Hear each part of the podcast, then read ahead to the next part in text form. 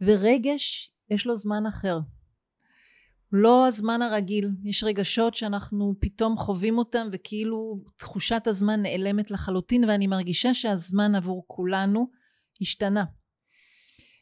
כרגע אני מקליטה את הפרק, אנחנו כבר כמעט שלושה שבועות בתוך המלחמה.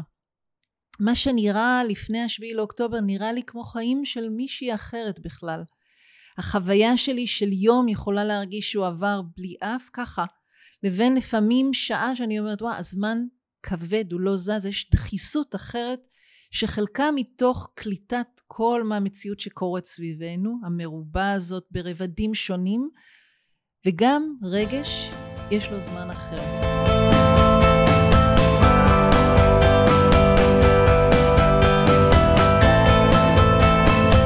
בתוך תקופה כזאת מאתגרת, זמן משבר, חשבתי כן להקליט לנו רגע פרק.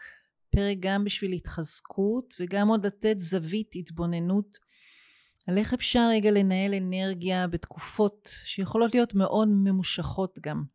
איך אני יכולה רגע לחזור חזרה לכוחות הפנימיים שלי, לגוף. התקופה הזאת שהיא פוגשת את כולנו ברובדים שונים של עוצמות של רגש. מהלם אל תוך קיפאון, אל תוך הצפות, אל תוך רגע של התרחקות והתקרבות, לקליטה של כל כך הרבה אינפורמציה, פיסות מידע לבין בלוקים עצומים של מידע שזורמים מכל כיוון. בתוך זה אני יכולה להרגיש את עצמי וגם הרבה מעגלים שסביבי. איך יש הצפות ואיך בעצם יש משהו באנרגיה שלי של הגוף שעולה ויורדת בין רגעים שאני מאוד מאוד עייפה מותשת הגוף כבד. ימים שאני קמה ואני מצליחה לאסוף את עצמי לתוך uh, עשייה מסוימת. ומקומות שביום אחד אני עוברת גם וגם וגם גלים שלמים של אנרגיה. אז חשבתי בפרק הזה קצת לאסוף מתוך החוויות שלי ומתוך ההובלה שלי של אנשים איך כן אפשר לנהל אנרגיה לאורך זמן דרך הגוף כי המשבר יכול להיות ארוך ומתמשך ואיך אנחנו מסתכלים לטווח ארוך ביכולת שלנו גם לתמוך בעצמנו וגם בכל מי שסביבנו ובאחרים. והגוף הוא אחד הכלים המרכזיים שלנו, התודעה והגוף הפיזי עצמו והחזרה אליו כל פעם כמקור אנרגיה. אחד הדברים שאני יכולה לראות כרגע הוא בין ההלם, הקיפאון, שממש מרגישים אותו בגוף כמקום שלא רוצה לזוז. אני יכולה להרגיש שאני יושבת על הספה אחרי איזה זמן שגלשתי ברשתות אה, חברתיות ואין יכולת ממש להניע את עצמי. לבין רגעים שהגוף כמו באוטומט לנהל את הארוחה הצהריים הבאה, לארגן, לראות מי צריך מה במשפחה, בחברים הקרובים רחוקים, פעולות כאלו שאני כמו על טייס אוטומטי, פועלת ועושה. לבין מקומות שיש פתאום פרץ כזה של לשלוח וואטסאפים לחברים בחו"ל ובארץ, לקולגות, לראות איזה פרויקטים עושים, איפה אפשר להתנדב, עם מי עושים שיתוף פעולה, עשייה מרובה מהבוקר עד הלילה. ואני יכולה לדמיין שרובנו עוברים כל מיני בעוצמות שונות. אחד הדברים שאספתי בעצמי מתוך העבודה שלי עם אנשים סביבי זה ככל שיש בי בתוכי בגוף משהו שיותר מחובר ככה אני יכולה להכיל יותר גם את הרגשות שלי שהם כל כך מורכבים כרגע וכל כך עוצמתיים וגם בעצם לתמוך באחרים. ורגש יש לו זמן אחר לא הזמן הרגיל, יש רגשות שאנחנו פתאום חווים אותם וכאילו תחושת הזמן נעלמת לחלוטין ואני מרגישה שהזמן עבור כולנו השתנה. כרגע אני מקליטה את הפרק, אנחנו כבר כמעט שלושה שבועות בתוך המלחמה. מה שנראה לפני השביעי לאוקטובר נראה לי כמו חיים של מישהי אחרת בכלל. החוויה שלי של יום יכולה להרגיש שהוא עבר בלי אף ככה, לבין לפעמים שעה שאני אומרת וואה הזמן כבד, הוא לא זז, יש דחיסות אחרת שחלקה מתוך קליטת כל מהמציאות שקורית סביבנו, המרובה הזאת ברבדים שונים, וגם רגש יש לו זמן אחר. חשבתי שבפרק הזה לאפשר לעצמנו רגע להיזכר, ומי שלא מכיר אולי להכיר מחדש, כלים קטנים, פשוטים, לא בשביל עכשיו לנוע ולרקוד ולא בשביל לעשות איזשהו כושר אלא בשביל רגע לשמור על האנרגיה שלנו בגוף ועל היכולת שלנו להחזיק לאורך זמן. כי חוסן לפחות איך שאני מבינה אותו הוא יכולת לתמוך בי ובאחרים לאורך זמן והזמן זה מה שאני אזדקק לו כרגע. תמיכה בעצמנו ובאחרים. אם רגע הסתכלתי על המהלכים שעברו על הגוף שלי ומי שסביבי בשבועות האחרונים, בין המקום של ההלם שהגוף קפוא, ממש ברגע השיא של הטראומה, בין מקומות שאני רק סופגת, כל הזמן אני צריכה לראות, ורובנו, גם אם אני לא צרכתי חדשות כמעט אף פעם, הצורך להיכנס ולראות מה קורה הוא רב. אז קליטה של מלא מלא מידע, זמן שהגוף כמו באוטומט אנחנו עדיין צריכים לנהל לרובנו יש משפחות עשייה למי שיש עבודה לחלקנו אין עבודה אנחנו צריכים לייצר לעצמנו ואת הזמן של התמיכה באחרים ההתנדבות בין אם זה במעגלים קרובים או רחוקים למי שמכירים או לאנשים שאנחנו לא מכירים אז בעצם זה מין סקאלה כזאת בין קיפאון לבין בהייה וקליטה אוטומט עשייה מרובה בכל שלב מתוך הדברים האלו אנחנו מוצאים את עצמנו עייפים. זה מין תשישות שגם נובעת מהרגש ומלהכיל את כל מה שקורה, אבל גם הלא לעשות הרבה או גם לעשות המון, בסופו של דבר יכול מאוד מאוד לעייף.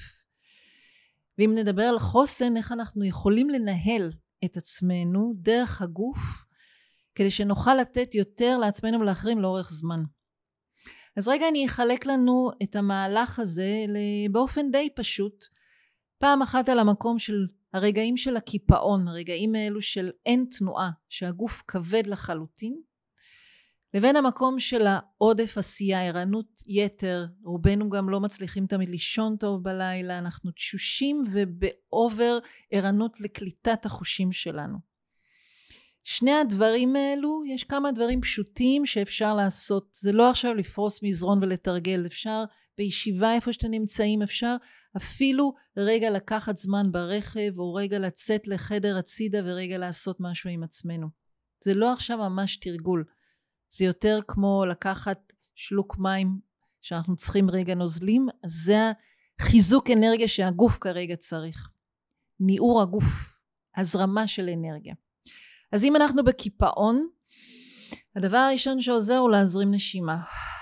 זה הרגע הראשון של לקחת נשימה עמוקה, משהו כבר זז הצלעות זזות, תנועה קטנה שמתחילה מאירה אותנו. ואז להגיד לעצמי שאני קמה. בין אם אני יוצאת רגע לכמה צעדים, או בין אם אני משקשקת את עצמי ומאירה, אני רגע נותנת תנועה. אחרי שיש איזושהי תנועה, נשימה עמוקה, ההליכה, רק הקימה, אחרי הניעור הזה אני ממש רוצה רגע להרחיב טיפה את הגוף. מה הכוונה? רגע להתמתח הכי פשוט, למתוח את הידיים, לפתוח את בית חזה, לפתוח את המבט אל התקרה או אל השמיים. ההתמתחות הזאת היא כמו להרחיב את הכלי, היא נותנת זרימה של אנרגיה נוספת בתוך הגוף. אז ממש מתיחות, לא צריך לדעת שום דבר, לא יוגה, לא שום טכניקה, פשוט רגע להתמתח. ואז מה שאני קוראת להחזיר תנועה קטנה לחלקי גוף, לסובב את מפרק הידיים, להניע רגע את הראש במעגלים, להזיז קצת במעגלים את הכתפיים, הכי הכי פשוט. מעגל החיים, מעגל סיבובים קטנים בחלקי גוף שונים. ממש פשוט, ואז רגע להרגיש איך הגוף כמו עושה ריסטארט. תחשבו רגע שיש לי מחשב שעובד סביבי ואז אני מפסיקה, אני מניחה את הידיים שלי, עושה דברים אחרים, יש שומר מסך. כדי להעיר את המחשב חזרה לפעולה אני נוגעת בעכבר או מזיזה רגע את הצג על המקלדת ואז המחשב מתעורר. את המהלך שאמרתי שהוא כמה דקות קצרות הוא להעיר את עצמנו שוב חזרה אל מה שנחליט. הדבר השני, הצד השני שדיברנו עליו היה התשישות, העייפות הזאת מעודף חושים שערניים וקולטים או מעודף עשייה. ואז רגע הפוך, רגע להרפות, רגע או לשכב על רצפה או מזרון או שטיח או רגע לשבת ולהישען כשהגב יחסית ישר ולקחת נשימה ולהרפות רגע להרגיע את המערכת, כמו שאם אה, רוצים להרדים תינוק, רגע עושים חושך קצת בתוך הבית או בחדר. ואז את אותם מהלכים. להתמתח, לשקשק את הגוף ולהעיר אותו קצת בתנועות מעגליות, הכי הכי פשוט. בתוך כל זה, רגע נחשוב גם על מהלך של, אם דיברנו על להזרים אנרגיה, על התזונה ועל האוכל. כשאנחנו או תשושים מאוד, או בקיפאון, לאו דווקא תמיד בא לנו לאכול, או לפעמים אנחנו אוכלים פשוט כל הזמן בלי הפסקה. כל אחד לפי איזה מנגנון מופעל אצלו. יש כאלו שכל הזמן חוטפים משהו, ויש כאלו שפשוט נסגר התיאבון לחלוטין, ויש כאלו שממש צריכים לאכול המון. בין כך או כך ההמלצה שלי היא לאכול אוכל מבושל, וכן להשקיע רגע זמן שאני יושבת ואוכלת ממש אוכל חם. למה? כי אנחנו צריכים את הקרקוע הזה, וכמו שיש תנועה שמכניסה אנרגיה, גם המזון הזה מכניס אנרגיה. אם אנחנו נמצאים בתוך העוררות יתר הזאתי של החושים, מה שדיברנו, יש כל הזמן איזו נטייה לחטוף משהו, לאכול הרבה דברים קטנים וכלילים, אני מכירה את זה מעצמי הרבה. ואז לפעמים לא, ממש לשבת רגע ולאכול אוכל חם, לא משנה כרגע מה, אבל להכניס רגע לגוף את התזונה הזאת שהיא מאזנת. לא משנה כרגע מה. והדבר הנוסף הוא בסוף היום. כי ה... כל המנטורים וכל האנשים תמיד מדברים על לא להיות בתוך המסכים לפני שהולכים לישון. כרגע אנחנו כולנו מחוברים למסכים. אבל כן רגע שאני שוכבת בלילה, איך אפשר להניח יד על הלב, על הבטן, ורגע להניח לעצמי לעבור רגע רגיעה. לא צריך דיון מודרך, לא צריך פה איזושהי מדיטציה. מי שרוצה, יש מלא מדיטציות ביוטיוב שעוזרות רגע עם סאונד להירגע. אבל להירדם מתוך עוד כמה שלבים שעוזרים לנו להרגיע בעצמנו משהו, כדי לאפשר לשינה קצת קצת להיות יותר עמוקה. בסופו של דבר, כל מה שקורה כרגע הוא לגמרי חלק ולגמרי מובן מאליו. בין אם אנחנו בהמון עשייה או פחות, יש ימים של אני מלאה בתוך יכולות ורעיונות מה אפשר ואיך, ויש ימים שאני באאוט. אנחנו בלב המשבר עדיין. ועם זאת, כשיש אפשרות, מה תעשו שיעזור לכם להתחבר חזרה פנימה? הכי פשוט אל הגוף שלנו כמקור אנרגיה, ולנשום כמה שיותר. נאחל לימים יותר שקטים וטובים. ואנחנו גם נצרף לינק עם דוגמאות לתרגילים פשוטים שאפשר לעשות או על כיסא או בעמידה.